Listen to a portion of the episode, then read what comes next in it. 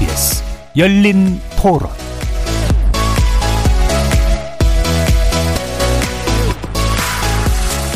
안녕하십니까. KBS 열린 토론 정준희입니다.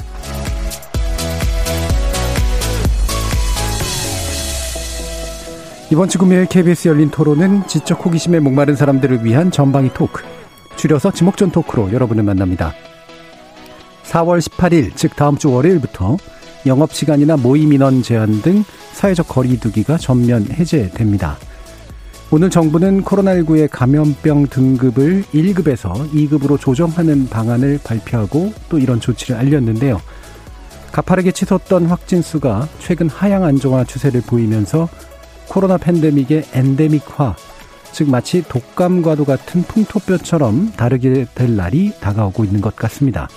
물론 오늘 정부의 발표는 이보다 신중한 입장이긴 했습니다만 코로나와 함께하는 일상으로의 신호가 나오고 있는 것이긴 해서요. 오늘 지목전 토크 일부에서는 이후 우리가 맞이할 조건에 대해서 한번 얘기해 보도록 하겠습니다. 2부에서는 우리나라 나이 계산법을 이야기거리로 삼았는데요. 차기 정부에서 우리의 법적, 사회적 나이 계산법을 만 나이로 통일하는 방안 추진하겠다고 밝혔기 때문이기도 합니다. 그동안 독특하고 다양한 나이 계산법이 공존해왔던 우리나라에서 크고 작은 변화가 시작될 터라 우리 사회가 서구식 만 나이의 일반화를 어떻게 받아들일지 전방위 토크 진행해 보겠습니다. KBS 열린 토론은 여러분이 주인공입니다. 문자로 참여하실 분은 9730으로 의견 남겨주십시오. 단문은 50원, 장문은 100원의 정보 이용료가 붙습니다. KBS 모바일 콩 그리고 유튜브를 통해서는 무료로 참여하실 수 있고요. 이제 콩을 통해서는 보이는 라디오로도 만나실 수 있습니다. 시민 논객 여러분의 뜨거운 참여 기다리겠습니다. KBS 열린 토론 지금부터 출발합니다. 살아 있습니다. 토론이 살아 있습니다. 살아있는 토론, KBS 열린 토론. 토론은 라디오가 진짜입니다. 진짜 토론, KBS 열린 토론.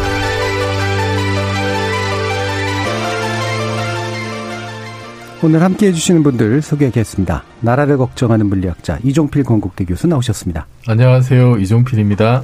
냉철한 마음 탐구자 신경인류학자 박한선 박사 나오셨습니다. 안녕하세요. 박한선입니다. 사람, 사랑, 공감의 소설가 서유미 작가 나오셨습니다. 안녕하세요. 서유미입니다. 규정을 거부한다. 한국 여성 변호사의 손정혜 변호사 함께 하셨습니다. 안녕하세요. 손정혜입니다. 자, 이렇게 물리학자, 신경인류학자, 소설가, 법률 전문가까지 각기 다른 전공, 개성, 지식을 가지신 네 분의 출연자와 함께 만들어가는 지적 호기심에 목마른 사람들을 위한 전방위 토크, 줄여서 지목전 토크, 제작진의 픽부터 시작해 보겠습니다. KBS 열린 토론. 백신 접종률 뭐 이런 것도 있겠지만은 사실 이미 다 걸렸다. 그런 부분에서는 엔데믹이 머지 않았다라는 생각은 들고 마스크를 벗고 다니는 부분 이런 것도 얘기가 나오겠지만 밀집된 장소나 이런 데는 마스크를 쓴다든지 하는 그런 방역 수칙 같은 거는 스스로 지키는 게 좀 좋지 않을까라는 그런 생각은 좀 합니다. 코로나가 걸려도 기저질환자 빼고는 감기약만 처방해 주잖아요. 감기랑 뭐가 다를까 싶기도 하고요. 기저질환자 분들이 마스크를 쓰고 생활을 해도 역설적으로는 무방하다고 생각을 지금 상황 이 그렇잖아요. 뭐 걸린다고 해서 전문적인 의약품이 코로나 치료제가 되는 게 아니고 지금 시점이야말로 그냥 독감처럼 그렇게 지내지 않을까 싶어요. 끝난 것 같긴 한데 오미크론도 있고 새로운 게 계속 나온다 하니까 잘 모르겠어요. 제 체감상은 끝난 것 같아요. 수영이나 해외여행 같은 거 하고 싶어요. 전반기, 상반기 정도에는 외부에서는 자유롭게 마스크를 벗어도 되지 않을까. 다른 측면에서는 이제 애들 뭐 유아나 이런 부분들은 이제 아직 접종률이 낮잖아요. 좀 애들에 대한 그런 걱정. 경제는 돌아가야 되고 계속 이렇게 그 방역으로만 할 수 없지 않습니까? 이제 웬만하면은 끝낼 시기도 됐다. 그 어떻게 하고 있어요, 바이러스? 지금 종로, 명동 이런 데 한번 나가봐요. 일정 상가가 다 죽었어요. 그냥 정상적으로 돌아갔으면 좋겠어요. 예, 지금 코로나19의 어, 거리두기 해제가 어, 임박해 있어서 확실히 좀 봄과 함께 어, 뭔가가 어, 좀 자유로워지는 그런 느낌 같은 거 이런 게 좀 드는데 실제로도 여러분들은 그렇다는 생각이 드시는지 좀 여쭐게요. 여기 의사 선생님 계셔서 제일 먼저 물어보면 안 될 것 같아가지고 제일 좋아하실 것 같은 손정희 변호사님부터. 아 근데 저는 예. 체감이 잘 안 돼요. 안 돼요. 음. 왜냐하면은 아직 확진이 안 돼가지고 아. 아직 안 돼서 예. 주변에 굉장히 많은 가족들과 뭐 아이들 학교에서 확진자가 계속 나오는데 저희 가족은 아무도 걸리지 않으니까 오히려 약간 좀 어, 여태까지 안 걸렸으니까 이거 해제와 상관없이 조금 4월 달은 좀 조심해 볼까 이런 마음을 가지고 있고요. 네, 아마 네. 그래서 감염되셨던 가족들과 아닌 가족들의 심리적 체감이 있을 그렇죠. 거예요. 이미 예, 이제 예. 감염이 되신 분들 이미 스스로 완전 해제하셨더라고요. 예. 여행도 가시려고 많이들 가시고 아마 우리나라 국민들도 그러시지 않을까. 음. 해제되더라도 본인이 걸리시지 않으셨으면 여전히 조심하실 거고 걸리신 분들은 좀 더 자유롭게 일상으로 빨리 복귀하시지 않을까 합니다. 예. 실제로도 인구의 한 3분의 1 정도가 걸리신 거라 3분의 2는 그런 마음이실 가능성도 좀 있죠. 저 걸리셨었던 것 같죠? 네, 어, 네, 걸렸습니다. 다행히 증세는 별로 없어가지고 예. 그냥 뭐 목만 조금 아프고 지나갔는데 음, 그래서 그러고 나니까 오히려 마음도 편해지고 예, 저는 예. 그 저는 이- 그 이번 학기부터는 이제 학교에서도 대면 수업을 그렇죠. 많이 음. 좀 병행을 하고 있는 상황인데 이제 저는 이제 제 수업은 그 이제 비대면으로 이제 음. 계속 진행을 합니다만 이제 그래도 그 전공 수업들이나 이제 그 실습 수업들은 직접 대면 수업을 이제 많이 이제 예. 전환을 하고 있거든요. 그래서 아무래도 학교의 이제 캠퍼스 분위기가 작년하고는 이제 다르죠. 확연히 좀 음. 다르죠. 뭔가 좀 살아나는 것 같고, 예. 그래서 그냥 옛날 시절로 다시 돌아가는 것 같고, 예. 지금 특히 뭐 그 20학번이나 이런 음. 학생들은 대학 생활이라는 걸 사실 해본 적이 없는 그렇죠. 시대잖아요. 3학년인데. 굉장히 참 굉장히 안타까운데 좀어 엔데믹으로 가면은 바이러스가 없어지는 건 아니지만 네. 음. 그래도 좀 활동의 제약이 좀 많이 풀리면서 일단 학생들이 좀 젊은 학생들이 많은 좀 추억을 좀 쌓았으면 좋겠다 예. 그런 생각이 좀 음, 듭니다. 서미 작가님은 반기고 계시는 거예요? 아니면 어떠세요? 어, 좋죠. 음. 일단은 그 확진을 대하는 자세가 되게 많이 달라져서 예. 좋은 것 같아요. 음.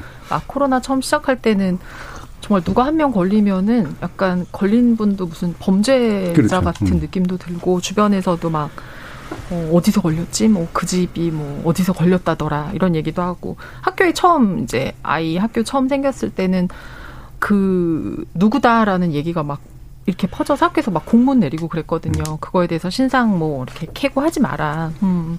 또 사람들이 걸리면 아픈 거보다 나 때문에 가족이나 뭐 회사에 피해 줄까봐 걱정도 많이 했었는데 이제는 분위기가 너무 많이 달라져서 아까 그손 변호사님 말씀하신 것처럼 오히려 이제 걸린 사람들 안 걸린 사람 걱정을 하고 걸린 사람들끼리는 뭐 후유증에 대한 이야기 나누고 뭐 몸에 좋은 뭐 음식 나누고 이렇게 해서 아 정말 좀 이게 되게 자연스러운 감기처럼 돼가는구나 이런 느낌이 조금 음. 들고 있어요. 그래서 예. 저는 사우나를 가는 거에 대한 기대를 너무 아, 많이 하고 있어요. 사우나를 좋아하세요? 너무 좋아요. 어허. 너무 좋아하는데 이제 그 사실 엄청 밀폐돼 있고 그렇죠. 래서 이제 한 번도 못 갔거든요. 그 사이에 음. 근데 이제는 좀 좋아지면 갈 수 있지 않을까. 예.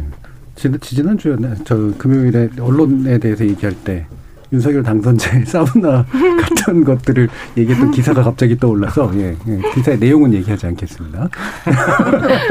자, 박한성 박사님, 우리를 이제 냉철하게 좀 만들어 주시죠. 그런 말이 있더라고요. 예. 그 낙관주의자는 돈을 얻고 음. 비관주의자는 명예를 얻는다. 네, 예. 저는 돈은 별로 못 얻는 스타일입니다. 가난합니다. 예. 그 엔데믹 뭐 좋죠. 이렇게 돌아가면 좋은데 지금 엔데믹은 엔데믹 선언은 엔데믹이 된 다음에 해야 되는 게 맞는데 그렇죠.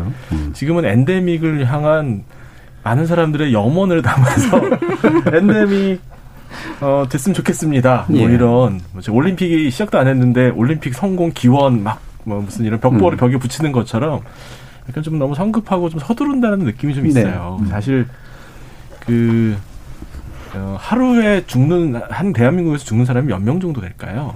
모- 모든 원인 다 포함해서 음. 몇백 명 되지 않나요? 네, 한천 명 남짓이에요. 음. 이게 이제 왔다 갔다 하는데 많지 않습니다. 근데 지금 거기에 3분의 1, 300명 정도가 지금 코로나로 예. 단일 원인으로 사망을 하고 음. 있어요. 그러니까 사실 1,300명인 거죠. 초과 사망률이 그렇게 높은 거고. 예. 사실 보통 일반적인 경우라면 전체 매일 죽는 사람의 3분의 1이 코로나라면 어, 이거는 굉장히 엄청난 일이거든요. 근데 우리가 너무 익숙해졌어요. 그래서 음. 물론 의사들이 이제 사람의 건강, 보건 이것만 생각하는 하지만 뭐 정부에서는 이것 말고도 여러 가지를 이제 판단을 하고 고려를 해야 되긴 하겠으나 아 저는 좀 급한 것 같다는 생각이 분명히 듭니다. 예. 달라진 건 없어요. 바이러스는 똑같고요. 바이러스는 귀가 없기 때문에 정부에서 엔데믹 선언했다고 해서 아 그럼 좀 조심해서 다니까 그리고 이러지 않거든요. 예, 예. 좀 약하게 공격할까 뭐 이런 거. 요즘 분위기 그러니까 조용히 하세요. 이러지 않는단 말이에요. 예. 걱정입니다. 예. 그러면 그 우리가 이제 엔데믹이라고 이제 이른바 풍토병이라고 얘기하는 조건이 또 전문가들마다 보는 기준이 다르신 것 같아요. 네 네. 예. 지금 뭐 감염 재생산 지수가 1이 되는 상황이다. 다시 말하면 이제 퍼, 더 이상 많이 퍼지지 않는 상황이다. 이렇게 얘기하시는 분들도 있고 어떤 것들이 기준이 좀 중요할 것 같으세요? 그 이제 정의는 그냥 간단해요. 네. 에피데믹, 우리 팬데믹, 그리고 이제 엔데믹이라고 하는 네. 세 가지 감 유행병이 이제 유행하는 세 가지가 있습니다. 에피데믹은 이 감염자 수가 갑자기 어떤 지역에서 막 늘어날 때 보통 유행을 말해요. 그 말하면 비슷하고 팬데믹은 그 증가 속도가 지수 함수적으로 늘어날 때 네. 쭉 2, 4, 8, 음, 16 이렇게 막 급격하게 이제 코로나가 그랬죠. 네. 그렇게 크게 늘어나니까 여러 나라, 여러 지역, 여러 집단을 이제 포함하게 됩니다. 그거예요. 근데 이제 그 그거면 그 지수 함수를 정확하게 맞추지 않으니까 이제 그거를 정확하게 팬데믹이다 아니다 선언은 WHO에 사는데 네, 네. 딱세 번 있었죠 지금까지. 홍콩 독감, 또 이제 신종플루 그리고 이번에 코로나. 어, 엔데믹은요, 풍토병이라고 우리가 얘기를 하니까, 뭐, 맨날 맨날 감기 걸리는 거랑 똑같은 거 아니야? 이제, 그렇게 생각을 합니다. 질병 전파, 질병 예측, 그리고 질병 발생 지역이 어떤 국한돼서 예측이 가능해지는 네네. 상황을 엔- 엔데믹이라고 합니다. 그러니까 예를 들어서 결핵 같은 경우 있죠. 결핵도 엔데믹이라고 그래요. 근데 결핵 걸린 사람이 전 세계 천만 명이고 매년 백만 명이 죽거든요. 그것 때문에. 그런데도 엔데믹이라고 합니다. 심각한 공중보건상의 위기지만 엔데믹이에요. 그러니까 엔데믹을 팬데믹과 좀 서로 대립해서 가벼운 병, 무거운 병 그렇게 그렇죠. 봐서는 절대 안 돼요. 예. 엔데믹도 심각할 수 있어요. 예를 들어서 사망률이 6, 70%에 달했던 뭐 에볼라 이것도 엔데믹이거든요. 음. 그러니까 그렇게 쉽- 그렇게 생각하는 거는 조금 이 대중들이 생각하는 엔데믹에 대한 느낌과 이 보건학에서 말하는 엔데믹의 느낌은 좀 다릅니다. 네. 이 엔데믹을 풍토병으로 번역하는 것도 좀 바꿔야 될 것 같긴 해요. 네, 사실 네. 풍토라 그 사회에서 고유한 병 뭐 이런 정도의 의미가 되는데 풍토병은. 맞아요. 예, 맞습니다. 근데 그 말, 말씀하신 건 이제 재생산돼서 퍼지는 범위나 속도가 특정 지역으로 국지적으로 제한되는 네, 네. 경우에 한정하는 거고 팬데믹 이렇게 확 하고 해서 완전히 퍼지는 경우에 되는 건데 엔데믹이라고 해서 치명률이라든가 뭔가 위험한 게 덜 떨어지는 건 아니다라는 어, 말씀이죠. 전혀 아닙니다. 음. 예. 그래서 이제 바로 이 부분 어, 우리가 이제 오늘 이야기를 하는 게좀 성급한 게 아닌가라는 그런 자책감이 들기는 합니다만 그래도 상상을 하시는 분들이 계시니까 서현미 작가님은 어떤 것들을 땡겨서 상상을 하고 계세요? 혹시라도. 사실은 어 이후에 어떻게 달라질까가 잘 그건 잘 실감은 안 나는 것 네. 같아요. 왜냐하면 저는 사실은 이렇게 많이 그 코로나 이후로 삶이 달라졌다는 생각은 안 했는데 그래도 또 이렇게 조목조목 짚어보니까 제가 중간에 책이 두 번 나왔는데 사실 원래 책 나오면 소수여도 이렇게 독자들을 그렇죠. 만나는 네. 모임을 꼭 해요. 네. 그래서 뭐 한 30명 정도씩 이렇게 모여서 같이 책 얘기도 하고 음. 음, 질문도 받고 어, 뭐, 뭐 오세요? 어, 많이 오세요. 오. 생각보다 많이 오시고, 그것만 또 좋아하시는 분들이 있어요. 예. 그래서, 어, 약간, 저번에 본분 또 보기도 하고, 예. 뭐 이런 경우가 있는데, 그 눈을 맞추면서, 음. 그리고, 아, 이 세계에 내 책을 읽는 사람들이 있구나라는 어떤 그런 마음. 그래서 그런 것들인데, 이번에 이제 제가 그 기간 동안 책이 두 권 나왔는데, 사실 한 번도 못 했거든요. 예. 한 번도 못 하고, 한 번은 그냥 지나가고, 한 번은 이제 그 인스타 라이브 같은 걸로 하면 사실 음.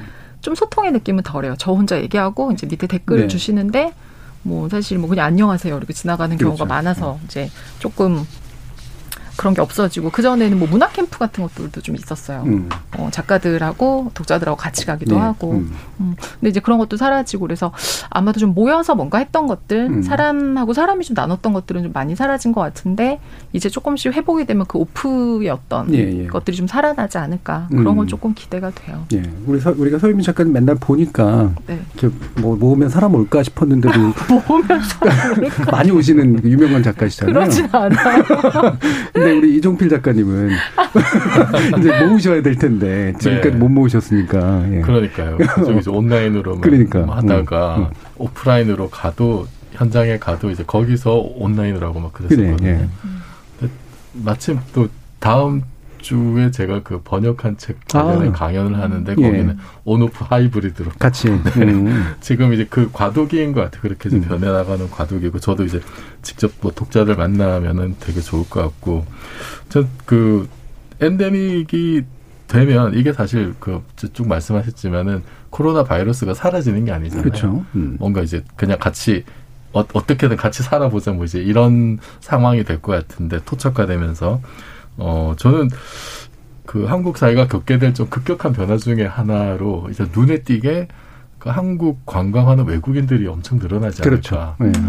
그러니까 숫자를 보니까 이제 코로나 직전에 우리나라가 2천 연간 2천만 명 음. 정도 이제 최대 그 해외 방문객 수를 찍었는데 그러고 코로나 되고 이제 급감했죠.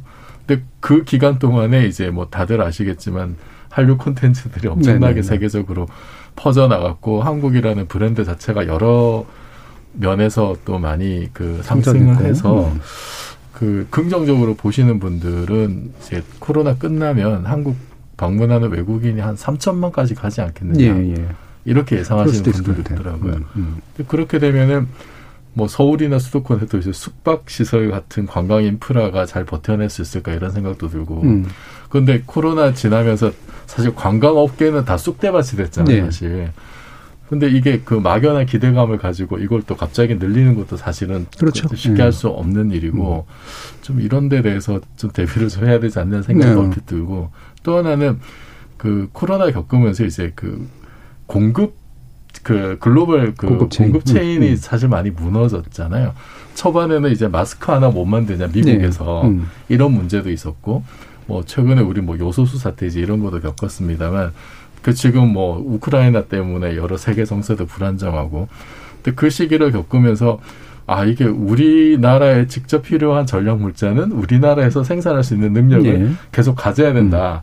세계화가 마냥 좋은 건 아니구나. 국제 분업이 되는 그렇죠. 게. 한일 경제 분쟁 때문에도 네, 그랬고 네, 네. 코로나 직전에. 음. 그게 이제 뭐 전쟁이 터져서 그럴 수도 있고 이제는 음. 코로나 같은 이런 그 팬데믹이 다시 오면은 또 이게 어떻게 그렇죠. 될 거냐 이제 이런 이런 것 때문에 특히 우리나라는 땅덩어리도 좁고 우리나라가 모든 걸 다 만들 수는 없잖아요. 음. 그럼 어디에 우선순위를 둬야 될 거냐 이것도 다시 좀 심각하게 고민해야 될 문제인 것 같고 예. 마지막으로는 이제 이게 지나가도 뭐 새로운 바이러스가 또 유행을 할 수도 있는데 네. 언젠가는 음. 그때에 대한 대비를 지금 또 철저하게 해야 되지 않겠느냐. 음. 그러니까 지금 우리는 이제 코로나가 닥치니까 열심히 있는 자원을 가지고 대응을 했었는데 그때마다 좀 아쉽게 느껴졌던 게 공공의료가 너무 좀 그렇죠. 빈약하다. 이게 뭐 10% 미만이잖아요, 우리나라는. 그 공공 뭐 병상도 많이 좀 확보를 했으면 좋겠고, 즉 개인적으로 의사 정원도 좀 많이 늘렸으면 예, 예. 좋겠고, 음. 그다음 의료계에 계신 분들 너무 지금 고생을 많이 하셨는데 처우 개선 제대로 안 된 거. 네. 지금부터라도 좀 제도적으로 뒷받침을 하고 그다음에 이제 백신이나 의약품 개발 능력이 예. 한국가를 이제 살리고 죽이는 문제가 된다는 걸 뼈저리게 절감을 했으니까 좀 앞으로는 좀 기초과학에도 좀 많이 관심 네. 가져주시고 좀 이런 능력을 앞으로 제고해야 되지 않을까 싶어요. 음, 독자를 모으는 데는 아직은 어려움이 있으시면 나라를 걱정하시는 범위는 어우, 거의 팬데믹 수준으로 지금 걱정을 다방면으로 해주셨어요. 쓸데없는 어, 나라 네. 걱정이. 네, 분명히 굉장히 중요한 문제들. 제가 사실은 들으면서 놀란 게 열린 토론에서 지금까지 다뤄온 주제들을 쫙 다 망라해가지고 말씀을 주셔서 야 역시 시사 분야의 팬데믹이다라는 생각도 들긴 하는데 방금 또 공공의료 문제도 얘기해 주셨으니까 박한성 말씀 어떤 거 느끼세요? 음, 공공의료, 이제 의료는요, 사실 경제적인 문제하고 서로 상충됩니다. 예, 두 개가 예, 같이 갈 그렇죠. 수가 없어요. 우리가 제 병원에서 이제 일할 때도 환자들한테 제가 치료하고 싶은 만큼 치료를 하면 다 삭감이 돼요. 이게 이제 치료 적정성을 넘었다 이거예요. 예. 근데 그 치료 적정성은 환자의 건강이나 생명이 아니라 전체적인 국가 전체의 자원을 어디다 할당하느냐에 그렇죠. 따라서 결정이 되기 네. 때문에 각각의 환자한테는 최선의 치료를 할 수가 없어요. 음, 이게 그 최선이라고 하는 거에 기준이 다른 거죠. 음. 근데 이게 코로나 상황도 마찬가지예요. 지금 코로나 상황도 사실 단 한 명의 환자라도 목숨이라도 살려야 된다라는 기준이라면 지금도 뭐 셧다운 계속 해야죠. 예. 근데 저는 사실 의사 입장에서 그렇게 하는 게 맞다고 또 생각하지만 예. 죽는 사람은 억울하거든요. 근데 또 전체적인 입장에서는 야 그거 그러다가 경제가 무너져서 자살하는 사람이 더 많아진다. 뭐 이렇게 얘기하면 또 예. 그것도 할 말도 없고 굉장히 어려운 문제입니다. 그래서 단지 투입 비용을 늘린다 혹은 이제 투자를 늘린다고 해서 해결될 만한 문제는 분명히 아니고요. 저는 이 신종 감염병이 계속 유행하는 이유는 그 지금 우리 현대 사회의 여러 가지 환경들이 이걸 조장하는 경향이 있어요. 네. 그래서 이 너무 국가 간의 이동도 많고요. 또이 적시 생산 시스템 이것도 심하고 도시화, 생태계 파괴 이런 것들 다양한 요인들이 있거든요. 뭐 이런 거는 아마 다른 프로그램을 통해서 아마 이제 국민 여러분들도 잘 아실 것 같아요. 그래서 예, 그런 것들을 개선하지 않으면 뭐 코로나 상황 또 퍼지 또 생깁니다. 그럼 만약에 올해 여름쯤에 만약에 코로나보다 더 치명적이고 또 감염률도 더 높은 게 나타나면 그때는 정말 어떡할 거냐는 거죠. 네. 더 패닉이 올 수도 있어요, 진짜. 그때는 음. 셧다운도 못 한다고 할 음. 거예요. 아마 반, 반대하고 난리 날 거예요, 네. 사람들이. 그러면 이러지도 저러지도 못하고 그냥 사망자만 엄청 늘어나고 이런 상황이 될 수 있거든요. 그러니까 이 2년간의 코로나 상황을 정말 주- 중요한 교훈으로 삼고서 우리가 세상을 바꿔나가는 데 써야 되는데 예. 약간 아쉬운 건 그게 아니라 그냥 과거로 돌아가고 싶어 하는 그렇죠. 그 힘이 더 강한 것 같아요. 예. 복원하려고 하는 힘이 더 강하죠. 네네. 음. 그러면 상황이 똑같아지면 결과도 똑같죠. 예. 예, 그건 또 제2, 제3의 코로나가 뭐 그게 올해가 될지 10년 후가 될지 모르겠지만 나타날 수밖에 없습니다. 예. 지금 말씀 또그 말씀을 주셔서 이게 코로나19 끝나면 박한선 박사님이 쓰신 감염병 인류라고 하는 책이 안 팔리면 어떡하나 생각이 드는데. 아, 그건 지금도 안 팔려서 없습니다. 예. 근데 또 올지 모르니까 빨리 지금 좀 약간 싸게 나올 때 빨리 사서 보시는 게 좋을 것 같긴 해요. 손정희 변호사님. 어, 저는 약간 지금 우리가 엔데믹 이야기하면서 한다면 한국이 최초. 그래서 뭐 그런 부분은 또 자긍심이 있는데 약간 우려되는 측면은 공감을 하는 게 옆 나라 보니까 상하이는 또 봉쇄했다가 좀 그 열고 있지만은 뭐 식량난도 있고 시위도 이뤄지고 약탈도 있고 그러더라고요. 그러니까 여전히 어, 굉장히 봉쇄적인 조치를 하는 국가가 있는 와중에 저희가 마스크도 풀고 예. 해도 될 것인가. 미국 같은 경우도 마스크 이제 해제했더니 또 확진자가 많이 늘었거든요.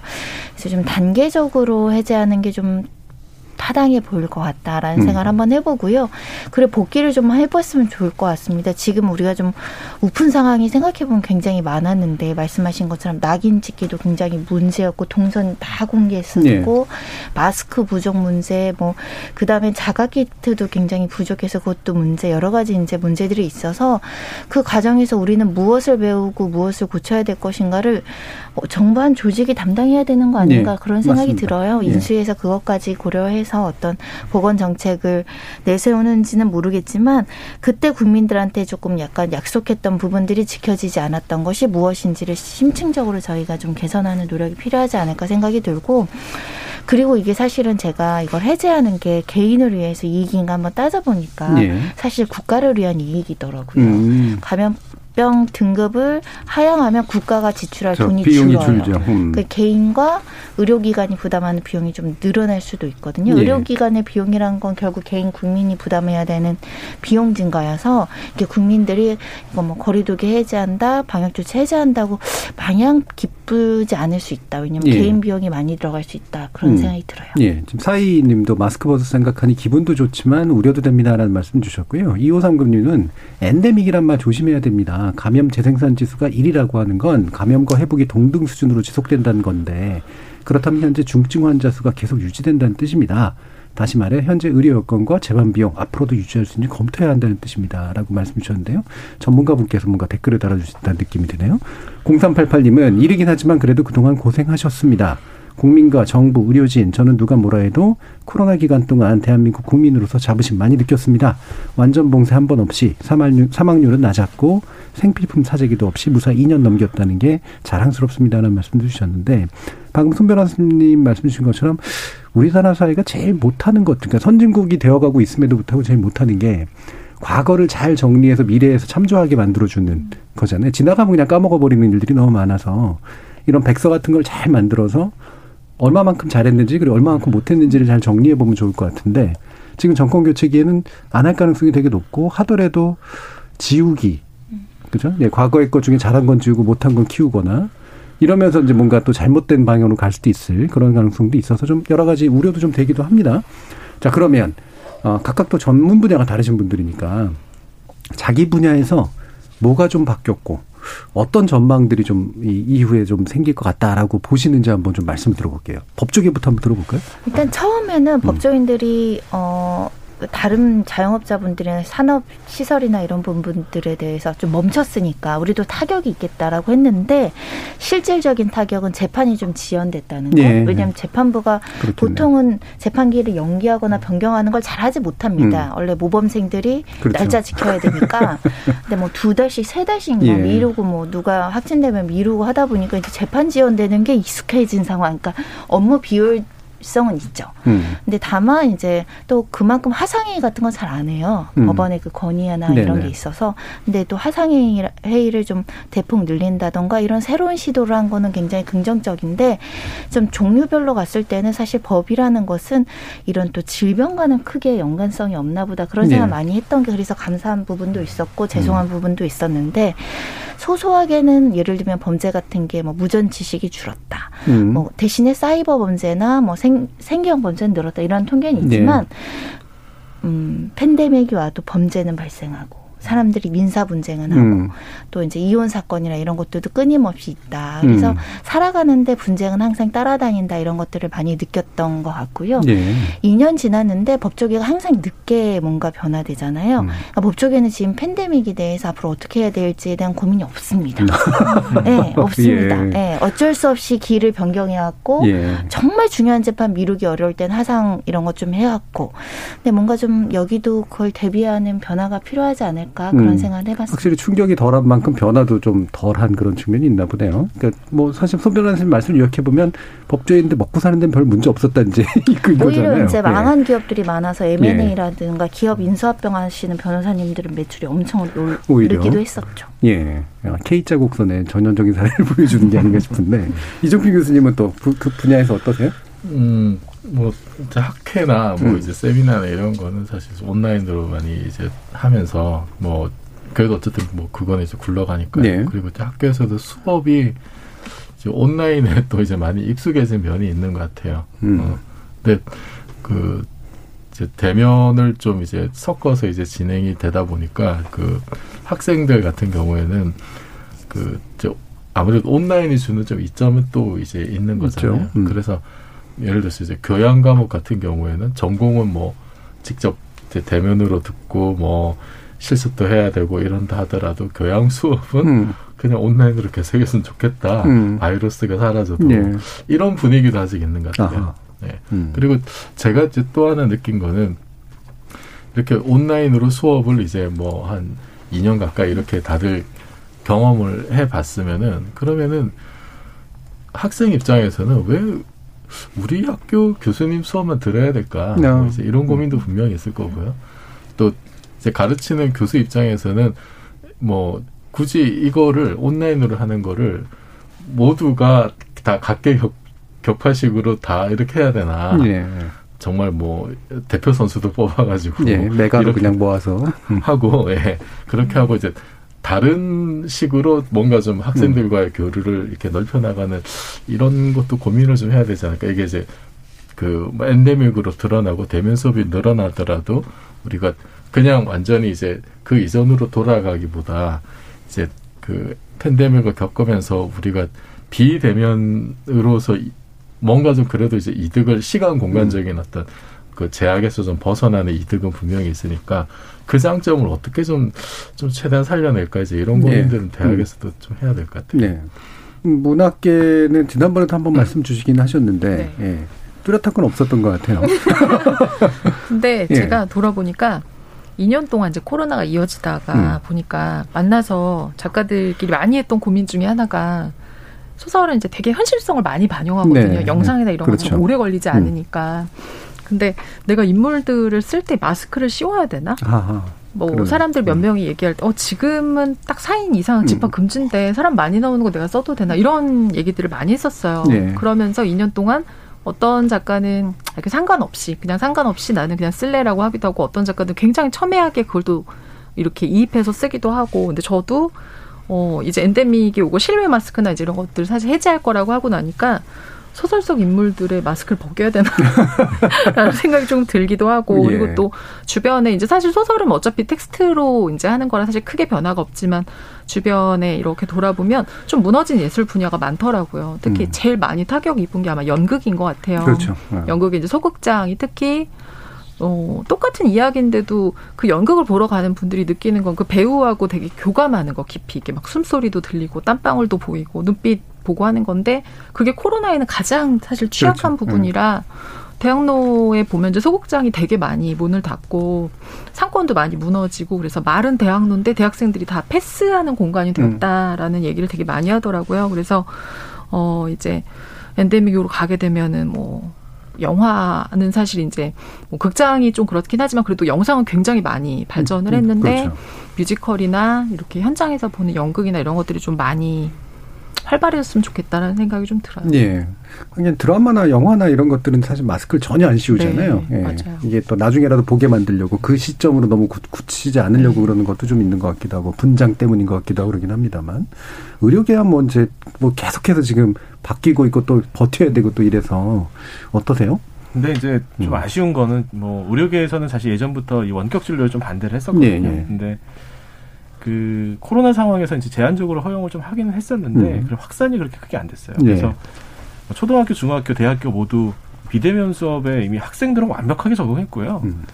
또 가르치는 사람들도 어떻게든 적응하긴 하더라고요. 음. 좀 느리긴 하셨는데 적응을 했거든요. 그래서 앞으로 많이 바뀔 거예요. 지금 이 대학교에서 2년 넘게 비, 이 비대면 수업을 듣고 이걸 적응한 학생들은 하지만 나중에 직장을 고를 때도 이 비대면 환경을 지원해주는 직장을 더 선호하게 될 겁니다. 월급이나 이런 게 좀 적더라도 이 좋은 걸 알았거든요. 예. 그래서 이런 식의 이제 변화가 이제 조금씩 일어날 수 있다고 저는 생각을 하거든요. 음. 그래서 아마 대학교에서도 이 위드 코로나 돌아가자 뭐 이렇게 해도 비대면 수업 계속 할 겁니다 아마. 예전에는 비대면 수업을 권장했었어요. 이렇게 온라인 수업 그러니까 교- 오히려. 예, 네. 만들려고 했었는데 안 했죠 교수들이. 네. 이제 어색하니까. 근데 이제 또 반대입니다. 이제 또 대면하라고 또 막 그렇죠. 그래가지고 예. 막 이러고 있는데요. 근데 의료계가 조금 늦어요. 의료계가 뜻밖에도 이러한 상황에서 어떤 면에서는 비대면을 해야 되는 진짜 가장 중요한 이 섹터 중에 하나인데 뭐 제도도 좀 안 돼 있고 또 오진 문제 또 예. 이런 건 support가 안 돼 있는 게 너무 많아요. 근데 음. 2년 반이잖아요. 2년 반 동안 모든 사람들이 의료인들이 모두 코로나 일선에서 환자만 보는 것도 아닌데 음.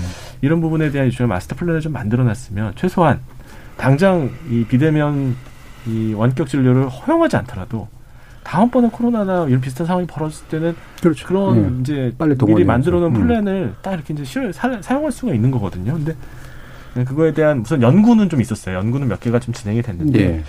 실천을 너무 못해가지고 그게 제일 아쉽습니다. 예. 예. 특히 한국은 나라가 좁고 IT 인프라는 훌륭하고 예, 그래서 제 생각에는 이런 부분에서 좀 어떤 면에서 산업적인 면에서도 세계를 선도할 수 있는 여러 가지 잠재력이 있었는데 예. 아 근데 이제 이거 방송 들으시면 또 의사분들 좀 싫어하시는 분들도 있을 것 같긴 한데. 예, 물론 네. 당연히 기존에 있던 이제 의료 시스템을 막 뭉- 붕괴하고 너무 상업적인 의료 시스템 네. 네. 이쪽으로 가면 안 된다는 건 알아요. 그래서 이제 그런 쪽에 걱정이 있으신 건 제가 이해하는데 그런 부분은 잘 막아가면서 하면 되지 않았을까 아쉽습니다. 예. 그러고 보면은 이 그 이제 법, 법 쪽에하고 좀 비슷한 면이 좀 있네요. 잘 안 바뀌네요. 제가 대면 화상 상담을 많이 그 권하했거든요. 근데 의뢰인들은 직접 보고 싶어 하더라고요. 아마 어허. 그 의사 선생님 찾아오는 환자도 그렇죠. 뭔가 진맥하고 뭘 보지 않는 진료과더라도 진맥. 그래도 의사 선생님 진맥은 진짜 안 합니다. 어디를 주로 가시는지 알 것 같아요. 한의사 선생님 포함돼. 예. 그래도 아직까지는 우리 정서에는 직접 가서 네. 뵈야지 이런 정서가 있는데 좀 저도 변화됐으면 좋겠어요. 예. 네. 지금 말씀 이제 들어보면 사실 그동안 확실히 바뀐 것 중에 하나는 이제 비대면 형식의 어떤 커뮤니케이션. 그죠? 뭐 원격 진료가 됐건 뭐 이런 비대면 강의가 됐건 화상 회의가 됐건 뭐 이런 것들일 텐데 어 이게 또 연관이 돼 있는 건 결국은 근무 형태일 거잖아요. 예. 유연 근무제나 재택 근무 하셨던 분들은 사실 지금 두려움에 떨고 있다라고 하는 설도 있고 음. 그 게다가 이제 그게 회사 근무로만 돌아오는 게 아니라 회식이 돌아오잖아요. 그거 싫어하시는 분들도 또 되게 많은데 네. 어떠세요? 기업 기업 문화라든가 이런 것들. 일단 지금 직장인들이 음. 지금 출근 권고를 다시 이제 하고 있는 회사에 대해서 이제 불만을 제기하고 있다 이런 보도가 나오고 있는데요. 실제로 어 일부 기업 같은 경우는 설문 조사를 했더니 네이버 같은 경우는 5일 재택근무를 원하는 직원이 41.7. 음. 그러니까 하이브리드 반반 섞어서 일부만 나오는 것은 52.2%. 그러니까 절반 가까이가 그냥 꼭 필요할 때만 나가고 집에서 일할 수 있으면 집에서 일하는 게 훨씬 업무 효율성이나 이게 높거나 또는 떨어지지 않는다라고 이제 체감을 한 것 같습니다. 그래서 이제 각종의 기업들 같은 경우도 그래도 나와서 같이 협업할 게 있으니까 나오는 게 좋겠다라고 이제 판단하는 것 같은데 일단 저도 사실 코로나 때 집에서 서면 많이 써봤거든요. 네. 전화도 집에서 해보고 어, 굉장히 효율적이에요. 음. 왔다 갔다 하는 시간이 줄고 점심 시간에 어디 줄 서서 사람 많은 데서 고생 안 해도 밥 먹을 수 있고 그런 측면들을 다들 느낀 것 같아요. 그래서 IT 기업 같은 경우는 직원들이 안 나오려고 하니까 회사 좀 나와달라라고 이제 네. 뭐 공연을 준비하거나 뭐 복지하고 마이크로소프트는 음악회, 맥주 와인 시음회. 네. 회사 다 좋다. 집보다 집에 맥주 와인 있겠지만 회사도 있다. 공짜로 쓴다. 이런 행사까지 한다라고 하는데 하이브리드 괜찮은 것 같습니다. 어떤 회사는 보안 문제 때문에 이제 재택이 불가능한 데도 있지만 대부분 직장인들은 조금 섞어가면서 했더니 업무 성과가 그렇게 떨어지지 않더라. 예. 그리고 오히려 비용이 절약되더라. 그런 평가들이 있다고 한다면 이건 역시 우리가 뭐 환경 오염도 심하고 전기세 문제도 있고 여러 가지 교통 일단 차 타고 나가는 게 다 에너지 낭비잖아요. 네. 좀 정착됐으면 좋겠다라는 음. 생각 해보죠. 이게 이제 이동이나 뭐 이제 또 준비하는 시간의 괴로움도 되게 크지만 사실 만나기 싫어하는 측면도 있는 거잖아요. 또 성격에 따라 물론 상당히 당일이기도 하고 이게 조직 문화에 상당한 영향을 끼치긴 할 텐데 박한수 박사님 어떠세요? 물론이죠. 그 사람들이 만나고 싶어하는 사람들은 직장의 동료가 아니에요. 네. 자기 친구들, 가족들, 뭐 예. 가까운 사랑하는 사람들 만나고 싶어하죠. 물론 이제 필요해서 만날 수는 있는데 이제 직장 생활이라는 게 만나기 싫은 사람들 또 억지로 만나야 되는 그런 부분들이 분명히 있거든요. 근데 이게 사실 그 전 인류의 긴 역사를 돌이켜 보면 이 집단 학습, 집단 근로, 또 철저한 근태 관리 이거 우리 굉장히 중요하게 여기는 가치거든요. 그렇죠. 지각하는 사람들 우리는 좀 싫어하잖아요. 네. 아, 시간을 잘 지켜야지, 엄수해야지. 저도 오늘 늦을 뻔했지만 그런데 사실 이거는 그 인류의 긴 역사를 봤을 때는 되게 최근의 일이에요. 음, 과거에 오히려, 우리 그죠? 인류들은 음. 시간이라는 거 알지도 잘 못했어요. 그냥 아침, 점심, 저녁 정도였죠. 그러니까 이게 시간 관리가 안 돼요. 그래서 여러분들은 이 초등학교 때부터 맨날 그 지각 뭐 점수 음. 깎고 혼나고 뭐 그랬지만 여전히 지각합니다. 인간의 본성은 예, 거기에 딱 맞춰져 있지 않습니다. 근데 그런데도 불구하고 이 산업혁명 이후에 그런 식의 시스템이 훨씬 더 생산량을 늘리는데 유리했기 때문에 우리가 그런 걸 받아들인 네. 거거든요. 근데 시대가 바뀌었어요. 그러니까 이제는 그러지 않아도 되거든요. 이 KPI라고 하죠. 핵심 성과 목표를 충분하게 평가할 수 있는 네. 지표만 있으면 굳이 직장까지 나오라고 하지 않아도 됩니다. 그래도 저도 불안해서 저는 이제 2년 반 동안 재택근무를 하고 있는 셈이거든요. 음. 이 집에만 있으니까 뭔가 내가 아무것도 안 하는 생각이 들어가지고요. 일부러 연구실에도 한번 가서 정말 하루에 내가 무슨 일을 하는지 한번 이렇게 재봤습니다. 음. 그랬더니 똑같이 별로 안 하더라고요. 집이나 연구실이나. 근데 연구실에 갔다 오면 뭔가 한 것 같은 뿌듯한 느낌을 예. 제가 받고요. 음. 집에 있으면 하루를 허송세월해서 백수가 된 것 같은 이런 개인의 기분 차이니까 제 생각에는 음, 재택근무, 비대면 사회, 비대면 근무 이거 적극적으로 활성화하고 물론 필요하면 만나야죠. 예. 회식도 할 때면 해야죠. 저는 회식 좋아하거든요. 근데 음. 강요하는 그런 문화에서 좀 받아, 바뀔 수 있는 그거를 미래가 어차피 다가올 미래였는데 좀 예, 코로나로 인해서 좀 빨리 다가온 예, 그런 미래를 좀 긍정적인 의미로 좀 받아들였으면 좋겠어요. 근데 이제 일부 회사에서는 아 이때다 바로 이제 다시 돌아가자. 음. 아, 이제 이러는 것 같아서 좀 안타까울 때가 있습니다. 예. 뭐두 분은 어떤 것들이 좀 바뀐 게 유지됐으면 좋겠어요? 이종국 교수님 같은 경우.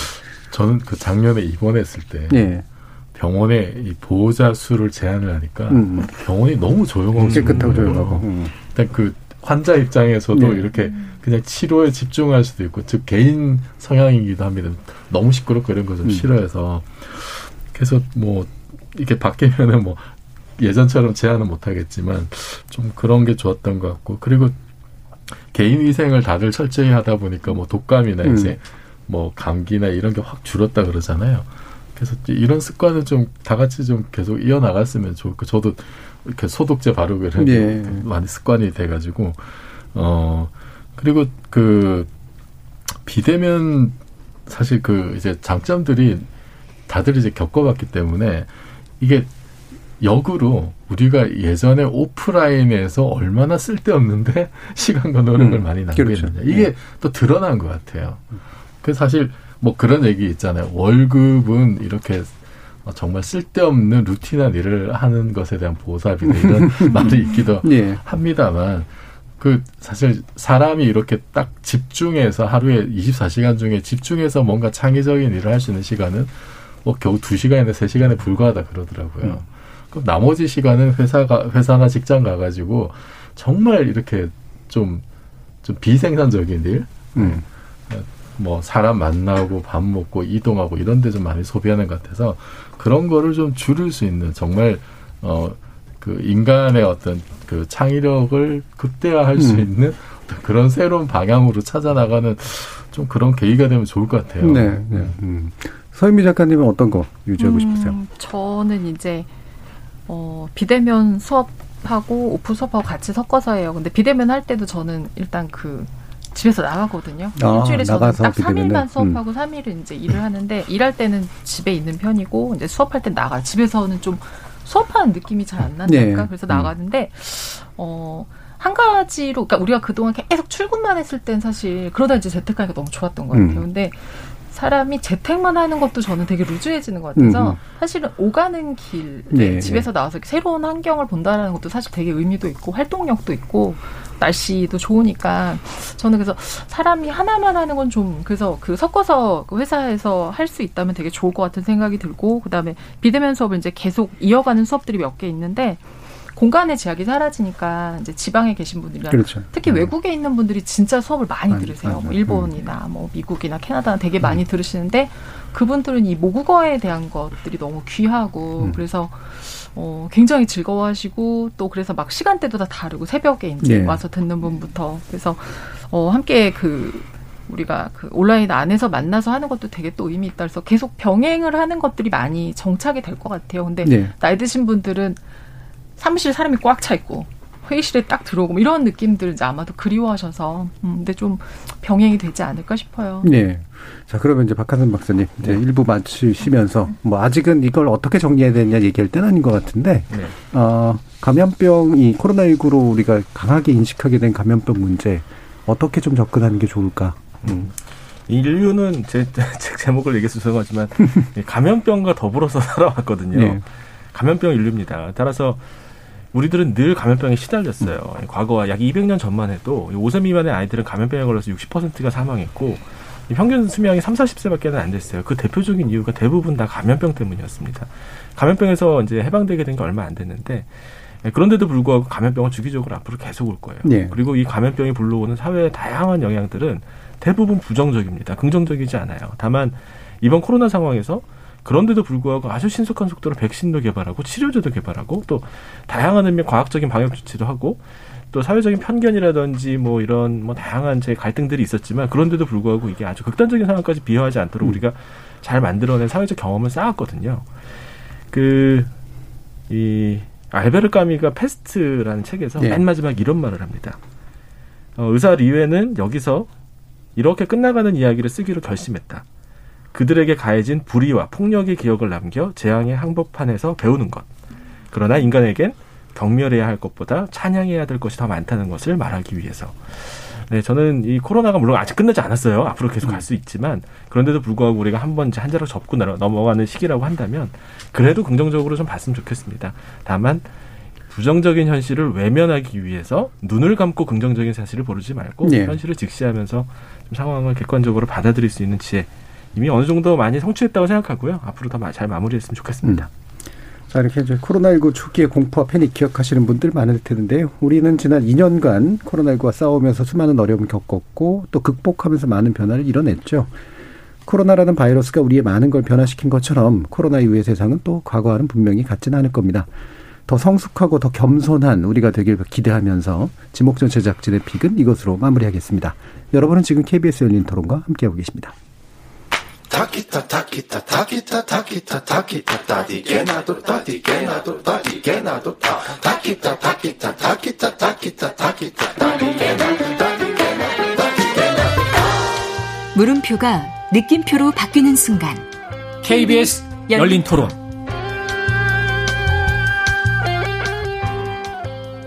지금까지 대한민국 나이가 두 개, 세 개 이렇게 다양한 나이가 있다고 전 세계 사람들이 다 헷갈리는데 선진국화되고 다른 나라와 교류도 많아지고 그런 상황에서 봤을 땐 글로벌 기준에 맞춰서 한 가지 나이로 통일하는 게 당연하다고 생각하고 있습니다. 사실 개인적으로 가장 불편했던 거는 제 나이가 몇 살인지 헷갈릴 때가 많더라고요. 저는 이제 헷갈릴 거 없을 것 같아서 편하다고 생각했어요. 빠른 연생 친구들 나이 셀 때 조금 불편한 점 그 정도 있었던 것 같아요. 제가 군대를 미군 부대에서 근무했는데 그때 약간 제 나이를 물어보면 저는 이제 한국 나이로 몇 살이고 글로벌 에이지로는 몇 살이다 이렇게 하다 보니까 약간 그런 점이 불편했습니다. 아, 좋아요. 젊었을 때는 나이를 올리려고 이렇게 하잖아요. 같은 연배인 줄 알았는데 연배가 아닌 경우 있잖아. 학교 같은 거 틀리고 막. 사회생활에서는 좋은 점도 있고 나쁜 점도 있겠지만은 예, 그거보다는 좀 통일해서 이렇게 하는 게 좋지 않느냐. 근데 아직 닥쳐보진 않았지만 이렇게 한다니까 이제 그렇게 쫓아가야 되지 않겠나 싶어요. 저는 만 나이를 하는 게 좋은 것 같아요. 나이가 들어가니까 나이가 덜 들어가는 게 좋죠. 하나라도 더 들어가면은 그래요, 그냥.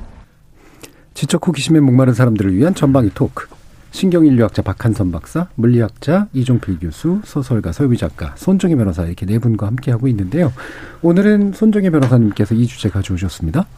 네, 그 인수위에서 이제 만 나이로 통일하겠다고 음. 해서 어, 각자 좀 생각들이 다르실 텐데 저는 좋습니다. 지금 음. 기준으로는 두 살이 깎이게 되고요. 예. 그럼 압숫자도 바뀌게 돼서 아마 많은 분들이 그런 생각하실 텐데 좀 헷갈리시긴 하실 텐데 우리나라가 뭐 세 가지를 쓴다라고 얘기를 하잖아요. 연나이, 만나이, 또 새는 나이. 이제 만나이로 되면 어떤 상황이 벌어질까 어떻게들 생각이 될까 좀 혼선이 있어 보이기도 하는데 같이 이야기해 보려고 가져왔습니다. 예.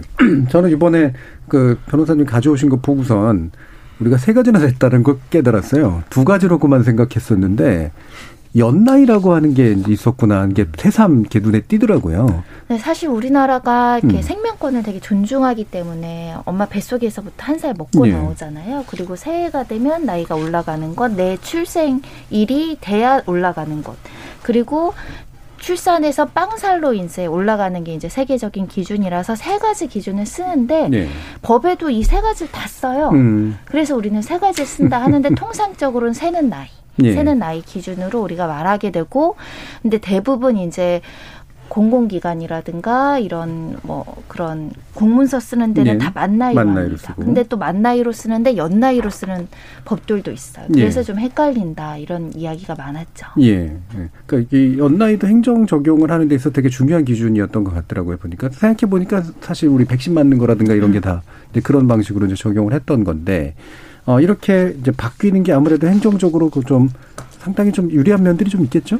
일단은 어 하나로 통일하면 통일성이 보장이 되잖아요. 그럼 업무 효율성이 높아집니다. 왜냐하면 내 나이는 마흔 하나인데 연, 만 나이는 서른 구 살이면 공공기관에서 그거 잘못 적어가지고 낭패 보는 경우가 네. 적지 않았거든요. 나이 같은 거 정확하게 써야 되니까 그래서 통일성을 그 추구할 때는 굉장히 효율적일 수 있고 또 요즘에는 뭐 글로벌 추세 많이 말씀하시는데 친구들 외국 친구들도 헷갈려 하니까 그런 면에서는 굉장히 타당하지 않을까 생각이 드는데 우리 이제 관련한 어, 민법 분야 이제 상사 분야의 기본법이 이제 민법인데 민법은 다 만 나이로 규정을 네. 해놨었어요. 음. 근데 예를 들면 병역법이라 던가 소득세법 이거 우리 연말정산하잖아요. 음. 만몇 살부터 네. 몇 살부터 이렇게 일률적으로 해야 되는 거는 또 연나이로 하기도 했었거든요. 음. 그래서 조금 법마다 세부적으로 헷갈리다 보니까 사람들이 이나 몇 이건 몇 살로 적어야 되지 이런 혼선이 좀 있었는데 통일하겠다는 거죠. 예. 그러면 그 통일은 사실 법으로 규정돼 있는 것들 하나하나 다 고칠 필요는 없을 테고 어떤 걸 고쳐야지 되는 제가? 볼 때는 너 몇 살이야 할때 음. 우리가 그냥 스스로 만 나이를 각인해서 이제 만 나이만 음. 이야기하자 이렇게만 해도 예. 이 세부적인 법률이 어떻게까지 바뀔지는 모르겠습니다. 근데 일단 인식을 바꾸자 그런 거라고 생각이 들고 예를 들면 저희가 도로명 주소 아직 좀전 아직 예. 헷갈린데 네. 집원이 익숙해서 도로명 주소처럼 뭔가 통일적이고 체계적으로 좀 어 뭐 글로벌 기준에 맞추겠다 그런 의미인 것 같습니다. 예. 자, 이렇게 다양하게 좀 들어봤는데, 다른 분들은 일반적으로 이제 깎이는 게 좋을 나이가 되셔가지고, 이제 다들 그것을 장점으로 얘기할지 모르겠습니다만, 나름대로 선호하는 나이 셈법 같은 게 있으신지, 요번에 보면서 어떠신지, 연장자부터 한번 여쭤볼까요? 제가 나이하면 할 말이 건 아닌데 왜냐하면 제 생일이 71년 12월 31일입니다. 아, 예, 양력으로. 예, 예. 그 얘기 한번 하셨었죠. 네. 예. 또 저녁 시간에 태어나서 예. 태어난 지 정말 몇 시간 안 돼서 두 살이 된 예, 예. 사람이에요. 어, 그 억울하죠. 음, 음. 그 어릴 때는 나이를 빨리 먹었으면 좋겠다는 생각이 들었는데 지금은 이제 정반대이고요. 근데 제가 그 법적인 생일은 이제 음력으로 돼 있어서 11월로 돼 있어요.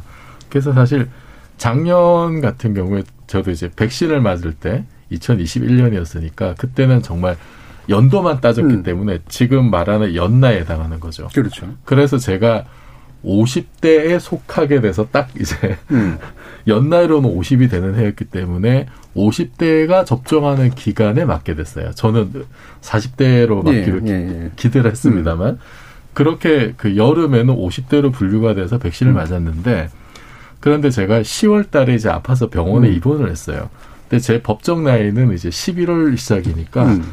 병원 환자 차트에는 만 49세로 돼 있는 음. 거예요. 정말 기뻤습니다. 예. 야, 내가 공인 40대구나, 지금. 그래서 아픈 와중에도, 야, 좀- 좀 감격스러웠던. 예, 참 물리학자가 참 이런 거 가지고 기뻐하는 그래서 이제 저는 이제 만 나이 그 방금 말씀하셨듯이 어쨌든 이게 공적인 업무에는 당연히 좀 통일할 네. 필요가 있을 것 같고 만 나이가 필요한 거는 이게 그 생물학적으로 살아온 기간을 따지는 거잖아요. 네. 어느 정도 너는 세상에 나온 지 어느 정도 시간이 지나야 어떤 자격이 주어진다라든지 네. 뭔가 의료 행위가 가능하다라든지 뭐 이런 것들이 음. 분명히 필요할 수가 있는 거잖아요. 그래서 저는 그렇게 가는 게 일단은 맞다고 음. 보고 그래서 사실은 연 나이라고 하는 거는 좀 어떻게 보면 행정 편의적인 행정 편이니까 좀 네, 있죠. 그런. 게 좀 있는 것 같아요. 예. 그냥 우리가 일상이 굴러가는 거는 1월 1일부터 12월 31일까지 딱 그 틀 안에서 네. 굴러가니까 그 틀에 맞춰 가지고 일을 진행하다 보면 연나이가 편해지는 것 같은데 그 뭐 이래저래 따져보면 저는 사실 연나이는 정말로 좀 없으면 좋겠다. 오히려 혼란만 가중되고. 음. 근데 한국 나이는 좀 그런 게 있는 것 같아요. 한국 나이는 이제 그 서수를 따질 때 몇년 차, 예, 예, 예. 몇 년 차를 우리는 따지잖아요. 예. 회사 온 지 몇 년 차, 그렇죠. 대통령 예. 임기 몇 년 차. 그 다음에 뭐 우리가 학교 입학하면 초등학교 1학년부터 시작하지 0학년 이러진 않거든요. 1년 차, 2년 차 이러듯이. 네. 음. 그거는 그 나름대로 또좀좀 의미는 있는 것 같아요. 예. 그냥 술자리에서 우리 뭐 한국 나이 얘기하는 거는 그거는 사실 법으로 막을 수도 없는 거고. 음. 에, 근데 어쨌든 연나이는 좀 없- 없는 없애는 게 맞지 않을까 싶습니다. 예. 이, 그 사실 또 얘기를 들으니까 좀 재밌는 게 이제 우리가 일이 그러니까 나이를 한 살부터 세기 시작한 거에 대해서 설들도 되게 여러 가지가 있잖아요. 이 연차설 어떻게 설득력이 있다고 보십니까? 글쎄요. 뭐 그렇죠. 사실 알 수는 없어요. 예. 그게 왜 그렇게 됐는지. 근데 사실 이 조선 시대 때는 그 가족이 아니면은 나이는 그렇게 중요하진 않았습니다. 예, 우리가 이제 나이를 따질 때 보통 서열을 나눌 때 나이를 따지거든요. 그렇죠. 선배, 예. 후배. 예. 뭐. 제가 대학교 들어갔을 때도 뭐 한 살만 차이가 나도 이제 저희는 재수까지는 친구, 삼수부터는 형, 뭐 이런 게더 이제 네. 암묵적인 그런 게 있었거든요. 근데 이제 율곡 이희 선생이 그거에 대해서 지침을 내려준 적이 있어요. 그래서 나이가 두 배가 많으면 아버지 취급을 해주고 음. 열 살이 많으면 형, 아홉 다섯 살이 많으면 조금 존중하고 그 외엔 다 친구다. 그냥 음. 그렇게 얘기를 했어요. 사실 이게 맞아요. 그 한 두세 살 차이 나는데 친구를 못 맺어요. 그러니까 이게 사실 사회적으로도 손해예요. 두 살 많은데 선배가 돼야 되니까 관계가 아무래도 좀 애매해지는 경우가 예. 있죠. 근데 친족은 다릅니다. 친족은 순서가 있어요. 형, 동생. 태어난 순서가 분명히 다릅니다. 그리고 그 순서에 따라서 형수님도 결정되고 재수 씨도 결정이 되거든요. 그러니까 형이 나보다 나이가 많은데 재수- 형수님은 나이보다 나이가 어릴 수가 있어요. 하지만 관계 원칙에 따라서 형수님은 여전히 형수님이에요. 나이가 어리다고 해서 하대할 수가 없죠. 이렇게 이제 두 가지 개념이 있었는데 이건 제 이제 상상입니다. 뇌피셜인데 이제 근대 사회에서 대학 아니 그 학교가 처음 생기면서 학교가 처음에 초창기에 생겼던 학교들은 주로 설립자의 자식들이나 친족들이 많이 학생으로 들어갔을 거예요. 네. 최초의 학교니까. 음. 그 사이에는 이미 위계가 있는 거예요. 한살 차이라도 형 그렇죠. 동생. 예. 그거랑 다른 학생이랑 서수, 순서를 맞추면 예. 족보가 꼬이죠. 족보, 예, 족보 꼬이니까 그걸 맞춰야 되거든요. 예. 그게 맞추다 보면 이 나이에 대한 그런 기준이 그래서 이게 나이에 대한 기준이 학교에서 선후배 따질 때 군대에서 뭐 따질 때 물론 그렇죠. 제일 중요하게 나오거든요. 예. 그런 경우가 아니라면 사실 뭐 만 나이를 쓰나 연 나이를 쓰나 상관없고요. 사실 의료계에서는 생년월일로 하지 뭐 그거를 의사가 만 나이 연 나이 그렇게 해서 하지 않거든요. 정확하게 네. 법조계도 마찬가지예요. 정확하게 필요할 때는 다 생년월일로 하지 뭐, 혼동, 혼동되거나 그런 일이 없으니까요. 네. 음, 뭐 그러나 그래서 나이가 좀 주는 건 좋은 것 같습니다. 근데 이게 아까 혼선이 있을 수 있어요. 예. 왜냐면 선후배가 돼 있고 오빠라고 누나라고 규정이 되어 있는데 생일에 따라서 나이가 같은 거죠. 음. 그러면은 원래는 학번이 위인데 그럼 언니라고 해야 되는데 어 나이는 나랑 생일 보니까 생일 안 지난 거뭐 해서 같은 그러니까 나이가 되는 게만 나이의 단점이고요. 정확하게 말씀드리면 대학교 갔는데 내 친구는 술을 먹을 수 있는데 아, 쟤는 예, 예. 12월생이라서 못 먹는 일이 그래서 생기는 동급생인데 거예요. 만그 차이가 나이의 생기네? 문제가 그거 음. 같아요. 연 나이와 만 나이 맞아요. 차이. 근데 이게 제 얘기는 한 살 많은 게 언니냐는 거예요. 예, 예. 한 살 두 살이 세 살 뭐 많으면 형이 돼야 되느냐라고 하는 그게 실제 형이 형이 아니잖아요. 친형이 아니잖아요. 형은 나보다 먼저 태어났지만. 근데 그게 이제 그쪽으로 친족 개념이 비친족 사이에 이렇게 좀 이렇게 투영이 돼서 투사가 돼가지고 침투를 한 사례로 좀 봐야 되지 음. 않나 싶습니다. 그러니까 우리나라가 또 반드 연장자를 우대하긴 하지만 나이를 세세하게 따져서 서로 형아우를 비가족에게까지 적용하던 문화가 아니었는데 아니었는데 됐어요. 그게 가족이 이제 학교 시스템 이런 거하고 섞이면서 네. 그 나이를 재면 서열을 재는 거하고 동일해지는 효과. 요게 이제 나타났다. 이게 이제 어 박한선 박사님의 해석이신데 꽤 설득력이 있는 것 같습니다. 예. 어, 지금 5713님께서 빠른 년생으로 만 나이 찬성입니다. 학교 입학할 땐 모두 만 6세 동갑인데 사회 나가니 몇 년생이니 따지니 정말 스트레스 많았습니다라는 말씀 주셨어요. 소혜미 작가님은 어떤 나이법 좀- 좀 괜찮으세요? 음. 일단 그 한국식 나이가 이제 세는 음. 나이인데 그래서 왜 12월에 태어난 아이들 두 살 억울하게 먹어서 보통 아이들 키우는 엄마들은 개월수로 얘기하거든요. 어릴 때. 근데 그 개월수 그래서 얘는 뭐 24개월이에요. 몇 살이라고 안 하고 뭐 30 몇 개월이에요. 그런데 이제 이게 무너진 게 학교 들어가면서부터거든요. 1학년 다 똑같은 나이, 음. 2학년. 근데 제가 이제 빠른 년생이거든요. 그 족보 브레이커죠. 음. 저는 그래서 저는 사실은 어 어느 정도 그거에 대해서 알고 나서는 사실 그냥 제가 앞에 연생으로 편입을 했어요. 제가 예. 그런 박쥐가 아니라 그냥 나이가 많은 게 훨씬 더 편해서 음. 그렇게 해서 족보가 꼬이게 안 했었는데 사실 저는 뭐 만으로 하는 거는 통일성이 생기는 건 의미는 있는 것 같아요. 그리고 언젠가 이렇게 되지 않을까라는 생각은 했었어요.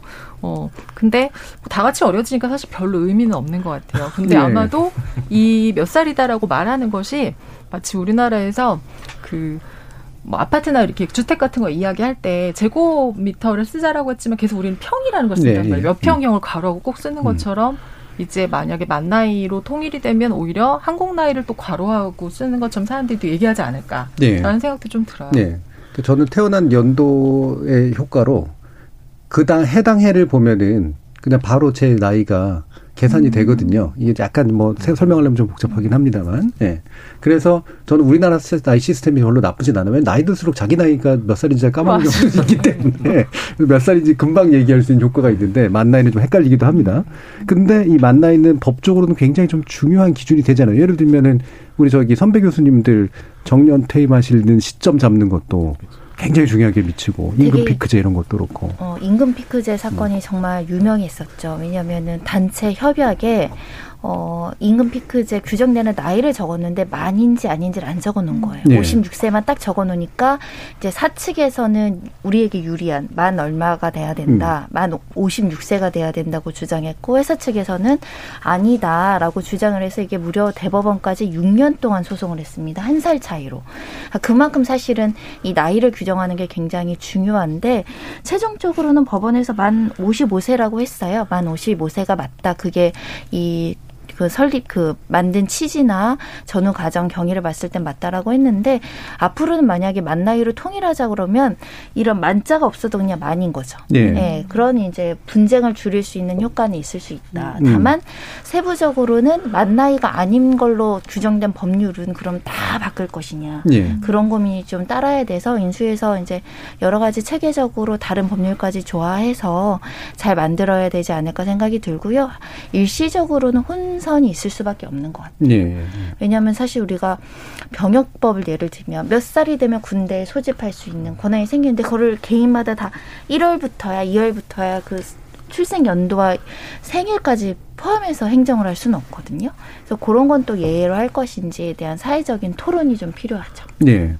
이번에 이제 코로나 방역에서도 아까도 백신 문제 이런 것도 했는데 맞고 싶은 사람 못 맞고 맞기 싫은 사람도 외려 또 대상이 되기도 하고 뭐 이런 여러 가지 좀 꼬이는 일들은 분명히 좀 있는 것 같은데 박한선 박사님 보시기에는 어 이게 일종의 행정 편의주의다 이렇게 얘기한다면 뭐라고 좀 답을 하실까요? 음, 사실 근데 행정에 이제 사람들의 나이를 끼워 맞추는 건 분명히 있어요. 예. 사실 만 나이도 마찬가지예요. 우리가 그렇죠. 만 나이를 하면 만 27년 7개월, 12년, 12일 뭐 이렇게 얘기 안 할 거란 말이에요. 그렇죠. 그러니까 연단위로 그럴 테니까. 네, 연단위 끊으니 결국 365일까지는 차이가 나는 거거든요. 음. 그럼 그것까지 물어볼 수는 없는 일이고. 그래서 이제 이거는 실용적으로 어떤 게 더 의미가 있느냐에 따라서 맞추는 게 의미- 좋지. 무조건 하나로만 하는 건 의미가 별로 없고요. 뭐 정년퇴직 나이라든지 사실 실생활에서 저는 만 나이나 실제 나이나 그것 때문에 문제가 크게 됐던 경우는 소개팅 할 때밖에 없는 것 같아요. 네, 이 이제 기만적인 어, 나이를 예. 얘기를 했느냐 안 했느냐 예, 이제, 이제 예. 이런 소개팅도 좀 줄이고 싶으니까 이제 그렇게 얘기를 하는데요. 뭐 그건 굉장히 사소한 그냥 일상의 일, 일들이고 아주 중요한 문제는 아닌 것 같다는 생각을 하거든요. 다만 네. 이제 아까 손정희 변호사님 말씀하셨던 것처럼 그 유년기 유, 영유아 소아들에 대해서는 좀 전향적으로 생각할 필요는 분명히 그렇죠. 있어요. 네.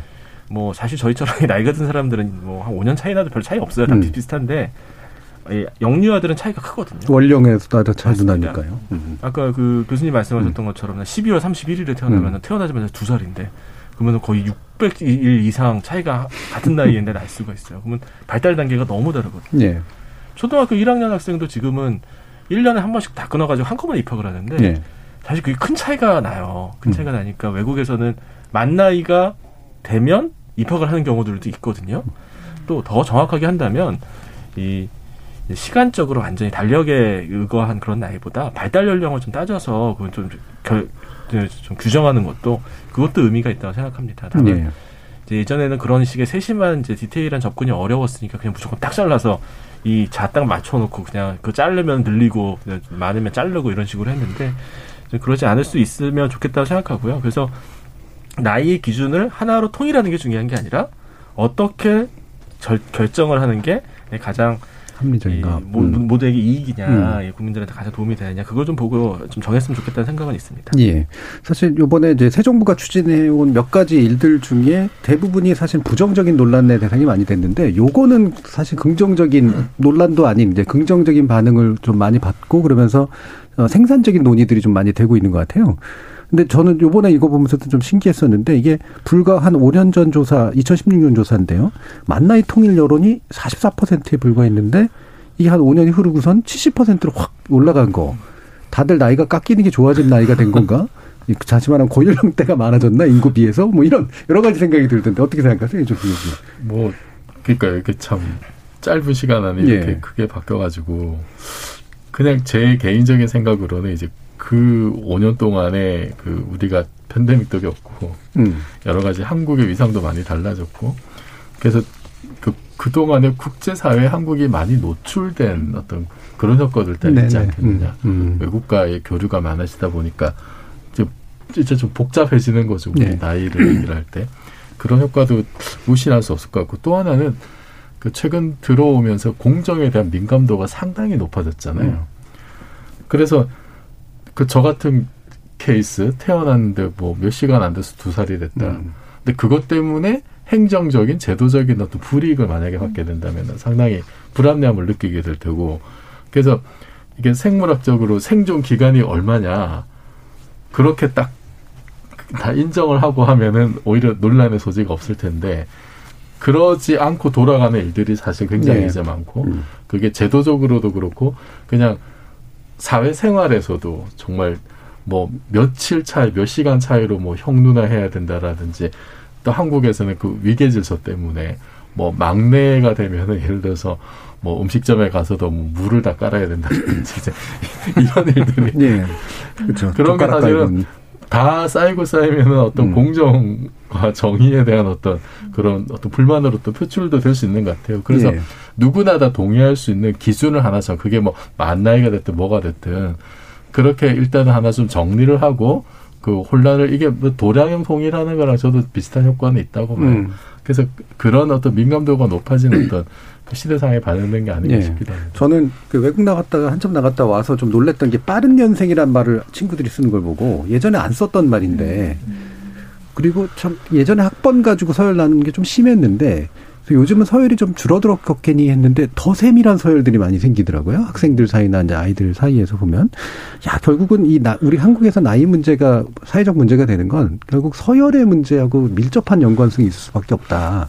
근데 이게 이제 서열 문화가 또 반드시 나쁜 거라고만 볼 수 없지만 술값 내주고 이런 거 관점에서 보면. 근데 이게 참 쉽게 안 바뀌는 것도 있어서 결국은 서열하고 연결될 때. 그렇지 않겠습니까? 아, 그래서 음. 저는 박 박사님 말씀 음. 너무 공감하는 게 저 이제 조금 벗어나는 것 같아요. 저 항상 막내여가지고 예. 억울한 상황이 많았습니다. 음. 항상 총무 역할을 많이 한 수, 십수년 한 것 같은데 예. 이 나이 한두 살 어, 어른이 한두 살 많다고 사회적 의미가 무엇이냐에 대해서 고민을 많이 했었거든요.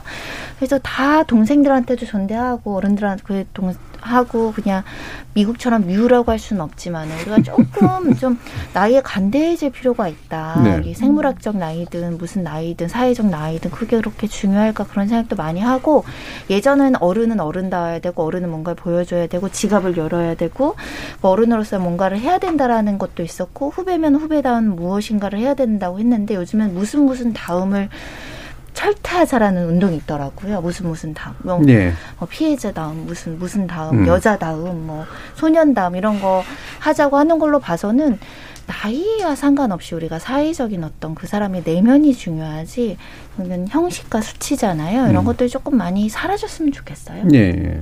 저는 개인적으로 요즘 그런 생각합니다. 이게 위든 아래든 나이를 잘 모르겠는 분, 구별이 잘 안 가는 연령대가 있잖아요. 아래로도 그렇고 위로도 그렇고. 자기하고 비슷한 연령대는 좀 구별이 가잖아요. 몇 살, 한, 한두 살 차이도 구별하고 그러는데, 그 구별이 되는 나이대하고는 이제 친구 먹고, 구별이 안 되는 나이대하고는 저는 존대를 한다. 차라리 미치든 위든 간에. 그런 생각도 좀 있긴 있는데.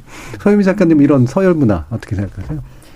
나이에 대해서 진짜 좀 사람들이 양가적 감정이 있는 것 같아요. 그러니까 음. 젊어 보이고 싶고 막 동안이었으면 좋겠다고 생각을 하면서도 그 남한테 이렇게 뭐라 그러지 대우받고 대접받고 그렇죠. 싶고 네. 이렇게 하대받고 싶지는 않은 마음이 되게 있는 것 같아요. 그래서 요번에 이 만나이 나오면서 취준생들이 되게 좋아하더라고요.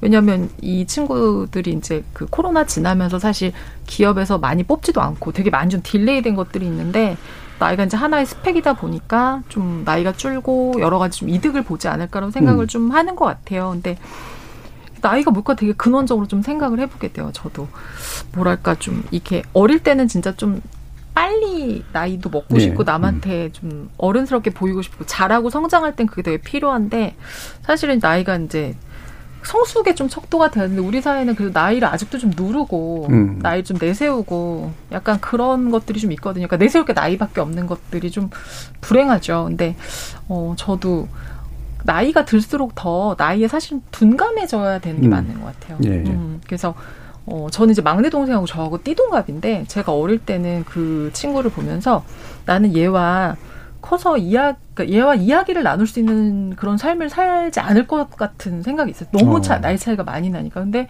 제가 이제 이 나이쯤 돼서 보니까 그 친구하고도 어려운 어, 내밀한 예. 얘기를 그렇죠. 하게 되더라고요. 예, 그래서 아 이게 나이가 중요한 게 아니라 인간 성숙 자체가 되게 중요하구나. 그러니까 음. 그걸 좀 볼 수 있는 그래서 만나면 몇 살이냐를 먼저 까는 게 아니라 예.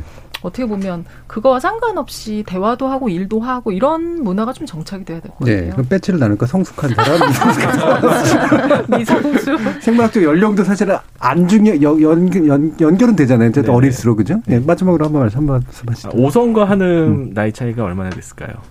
열대 살 됐다. 다섯 살 차이가 났거든요. 음. 예. 제가 기억하기로 오성이 스물세 살? 음. 한음이 다 18살 때 과거 시험장에서 처음 만났다 고 그러더라고요. 그러면서 평생이 이제 중마고로 지냈는데, 그, 다섯 살 차이면 한국 사회에서 친구 되기 어렵습니다. 네, 굉장히 어렵죠. 아무리 서로 좋은 관계라고 하더라도. 그래서 이 나이에 대해서 가지고 있는, 뭐, 만나이, 연나이는 이제 그런 거하고는 좀 다른, 좀 다른 얘기긴 합니다만, 나이로 서열 만들고, 또 위아래 만들고, 이제 이런 문화가 조금 사라지고 있는 관- 과정에서 객관적인 기준을 만나이로 딱 정하고, 그 외에서 다른 부분에 대해서는 서열 나누기를 좀 덜하게 된다면 각각의 개인들이 가지고 있는 인간관계도 훨씬 늘어날 수 있을 것 같아요. 음. 그래서 더 이 나이 관련된 담론에서 더 긍정적인 의미인 것 같고요.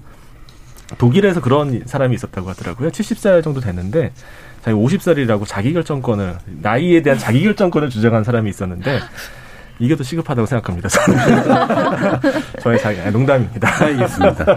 자, 오늘 어, 지목전 토크 어, 엔데믹 그리고 나이 계산법 가지고 한번 이야기 나눠봤는데요.